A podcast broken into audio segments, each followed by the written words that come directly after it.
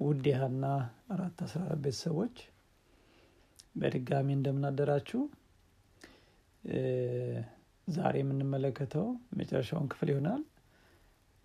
በሶስት ተከታታይ ክፍል እንግዲህ የምዕራፍ ሰላሳ ስምንትን ከእድሜ ጋር በተያያዘ እና ተፈጥሯዊ የሆነ ማንነታቸውን ባህሪያቸውን ማወቅ በሚል ርዕስ በሶስት ክፍል የቀረቡትን ተመልክተናል። ዛሬ የመጨረሻውን ክፍል ክፍል አራትን የምናይበት ይሆናል። እንግዲህ የዛሬውን ክፍል ደግሞ ከመጀመራችን በፊት አጭር ጸሎት አድርገን እንጀምራለን። ቅዱስ የሰማይ አባታችን ሆይ እናመሰግናለን።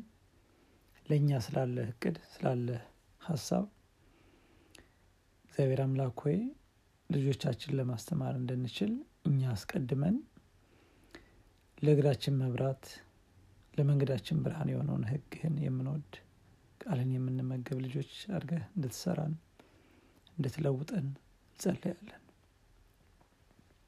እግዚአብሔር አምላክ ሆይ ለእኛም ለልጆቻችንም የምናስበውን የምናደርገውን እነሱን ለማስተማር ለማስተካከል የምንጥረውን ሁሉ ጌታዊ በጸሎት የተደገፈ በማስተዋልና በእውቀት የተደገፈ እንዲሆን እያንዳንዳችን ጌታዊ ጥበብ እንድታበዛልን እንጸልያለን። የዛሬውን ክፍልም ደግሞ ስናጠና ጌታዊ ተጨማሪ ማስተዋል እግዚአብሔር አምላክ መገለጥ እንዲሆንልን ለሁላችንም ጌታዊ መንፈስ ቅዱስ እንዲያግዘን እጸልያለሁ። በኢየሱስ ስም አሜን።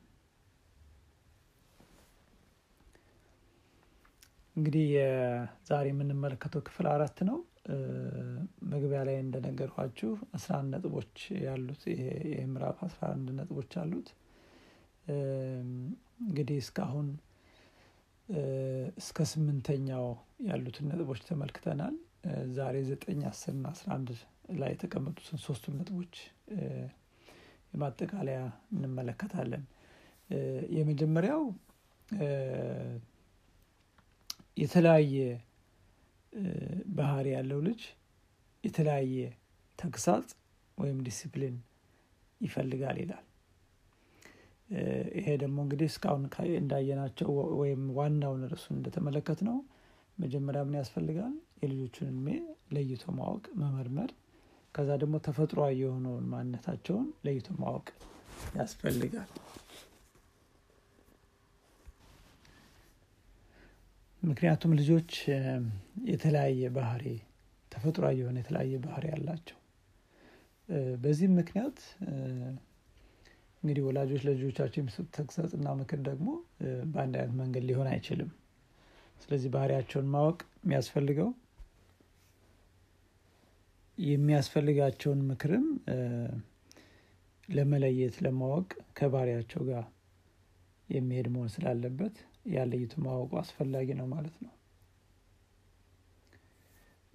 እንግዲህ የሰው ልጅ በተፈጥሮ የተለያዩ ጥሩ የሆነ አስተሳሰብ ዝንባሌ ወይም ችሎታ ሊኖረው ይችላል። እንግዲህ ወላጆች ይህን የተለያየ የልጆች ባህሪና የማሰብ ክህሎት ችግርም ቢኖረው በጸሎት በመደገፍ ማጥናትና መመርመር ያስፈልጋቸዋል ይህም የሚጠቅመው እንግዲህ እግዚአብሔር አምላክ ባስቀመጠልን አላማ እንዲሄዱ ለመምራትና ለመቅረጽ እንድንችል መንገዱን ያሳየናል። አንዳንድ ልጆች ከሌላው በተለየ ትኩረት የሚያስፈልጋቸው ሊሆኑ ይችላሉ። ስለዚህ እናቶች ይላል ከልጆቻቸው ጋር ጊዜ በመውሰድ የልጆቻቸውን የተፈጥሮ ባህሪ ቁጡና ብስጭ ከሆኑም የሚገለጽባቸውንም ባህሪያቸውን ከልጅ ልጅ ስለሚለያይ ይህን ለይተው ማወቅ ይኖርባቸዋል ይላል። ይሄ እንግዲህ የሚያስፈልገው ልዩነታቸውን ማወቁ የምንሰጣቸውም ዲሲፕሊን ምክርና ተግሳጽ እንደ ባህሪያቸው ከዛ ጋር የሚሄድ መሆን ስላለበት ያን አስቀድሞ ማወቁ ለምናደረገው training ልጆችን ለማስተማር ለመቅረጽ አስፈላጊነቱን ያጎላል እንግዲህ በክፍል አራት ከምናየው ሁለተኛው ነጥብ ደግሞ አንዳንድ ጊዜ አስቸጋሪ የሆኑ ልጆች ሊኖሩ ይችላሉ ተስፋ የሚያስቆርጥ አይነት ባህሪ ያላቸው ሊኖሩ ይችላሉ። እነዚህን በእነዚህ ጊዜ እነዚህስ እንዴት ነው ዲል የምናደርገው የሚለውን ሀሳብ የሚያመለክት ነው። አንዳንድ ልጆች ከሌላው በተለየ ርኅራኄና ትዕግስት የተሞላበት ምክርና ተግሳጽ የሚያስፈልጋቸው ሊሆኑ ይችላሉ። ይህም እንግዲህ በተፈጥሯቸው ተስፋ አስቆራጭ የሆነ አይነት ባህሪ ይዘው ሊመጡ ይችላሉ። በዚህ ምክንያት የተለየ ፍቅርና እንክብካቤ ልንሰጣቸው ያስፈልጋል። ምናልባት ሊያሳድጉት የሚገባ ተፈጥሮ የተሰጣቸው ክህሎት ሊኖራቸው ይችላል እና ያን በማወቅ ያን ድብቅ የሆነው መክሊታቸውን በማወቅ በማጥናትና በመከታተል ያን እንዲያዳብሩ ልናግዛቸው እንችላለን። ምንም እንኳን ተስፋ አስቆራጭ አይነት ልጆች መስለው እንኳን ቢታዩን ጊዜ በመውሰድ በማጥናት የተለየ ችሎታ ሊኖራቸውም ይችላል እና ያንም ደግሞ discover ማድረግ ያን ማጎልበት አስፈላጊ ይሆናል ይላል። አስቸጋሪ የማይታዘዙ ቁጡ ልጆች ካሏችሁ ይላል በዛ ባህሪያቸው የተነሳ ልጆቹ በዛ ትንሽነት እድሜያቸው ተስፋ የመቁረጥ ችግር በህይወታቸው እንዳይጫንባቸው መጠንቀቅ ያስፈልጋል። ይሄ ማለት ምንድን ነው? ያላቸውን ደካማ ጎን አስቸጋሪ ባህሪያቸውን እንደ ትልቅ ችግር አድርገው እየያዙ ተጽዕኖ በህይወታቸው ተጽዕኖ እንዳያሳድርባቸው ያን ቀደም ብሎ መጀመር treat ማድረግ negative የሆነ feedback አለመስጠት በዛ ላይ ነገር ግን ከምናየው ሌላ የተለየ quality ም ሊኖራቸው ይችላል እነዚህ ልጆች እና ያን discover ለማድረግ በመሞከር ርኅራኄ በተሞላበት መንገድ ፍቅር በተሞላበት መንገድ treat እያደረግን positive የሆነውን ነገር እያጎላን በመሄድ ባህሪያቸውን ለመቀየር መሞከር ይኖርብናል ነው የሚለው።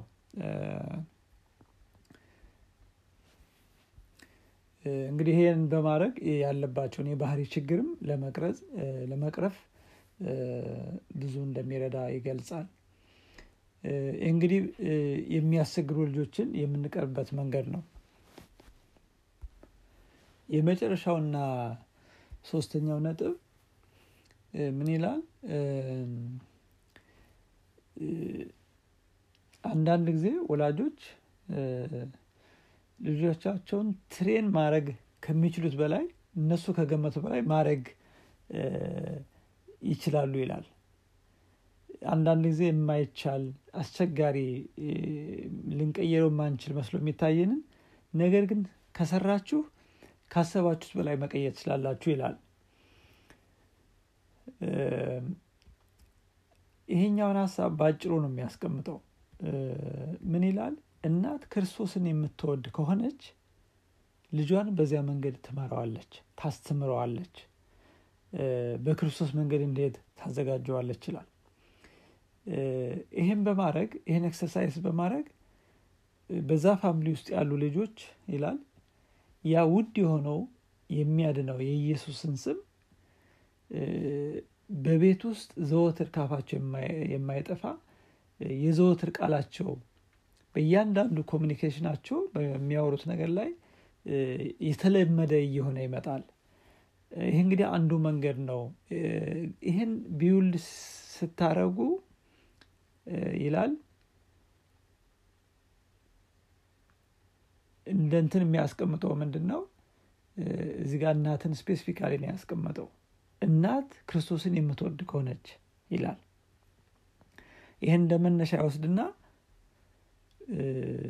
ክርስቶስን የምትወድ እናት ልጇን በክርስቶስ መንገድ ለመምራት አትቸገርም ይላል። ስለዚህ በቤታቸው ክርስቶስ እየነገሰ ይሄዳል። ቋንቋቸውም ከዛ ጋር የተያያዘ እየሆነ ይሄዳል። በዛው ያሳድጉታል ነው የሚለው እና ይህ በጣም ለእኛ ለአዋቂዎቹ ትልቅ መሰረታዊ ነገር ነው። ይህ የምንማራቸውን በቻይልድ ጋይዳንስ ልናዳብር የምናስቀምጣቸውን ዝርዝር ሀሳቦች በሙሉ የሚይዝ ነው። እኛ እግዚአብሔር የማንወድ ከሆነ ቃሉን ማንበብ ማንወድ ከሆነ መጸለይ ማንወድ ከሆነ እነዚህ የዘረዘርናቸውን ሁሉ ነገሮች ለማከናወን አስቸጋሪ ይሆናል። ስለዚህ እግዚአብሔርን የሚወድ ሰው ቃሉን ማጥናት ይወዳል ይጸልያል። በዚህ ውስጥ የሚያልፍ ወላጅ ይህን exercise የሚያደርግ ወላጅ ደግሞ ልጁን በዛ መንገድ ለማስተማር ለመቅረጽ አይቸገርም። እና ይሄን እያሰበ ነው እንግዲህ የዚህ የመጨረሻው ክፍል የሚለው ማድረግ ካሰባችሁት በላይ ታረጋላችሁ ይላል። ነገር ግን እግዚአብሔርን የምንወድ በዛም መንገድ የምንወድ የምንሄድ መሆን አለብን ወላጆች ይላል። እና እንግዲህ በምዕራፍ 38 የተቀመጠውን የልጆችን እድሜ ተፈጥሯዊ ባህሪያቸውንና ማነታቸውን መመንመር የሚለው ርዕስ አስራ አንድ ነጥብ አሉት። እነዚህን ነጥቦች እንግዲህ በአራት ክፍል ተመልክተናቸዋል እንግዲህ ምናልባት ተጨማሪ ሀሳብም ካላችሁ በዚህ ላይ ወይም ጥያቄ ካላችሁ እንደ ውይይትም ሊነሳ ይችላል። ተጨማሪ ሀሳብ ካላችሁም ሀሳባችሁን ብታካፍሉን ደስ ይለኛል። እንግዲህ የምዕራፍ 38 የመጨረሻው ክፍል ይሄ ነው። በዚህ ይገባደዳል። ለሁላችሁም እንግዲህ መልካም ቀን ይሁንላችሁ። ሰላም ዋሉ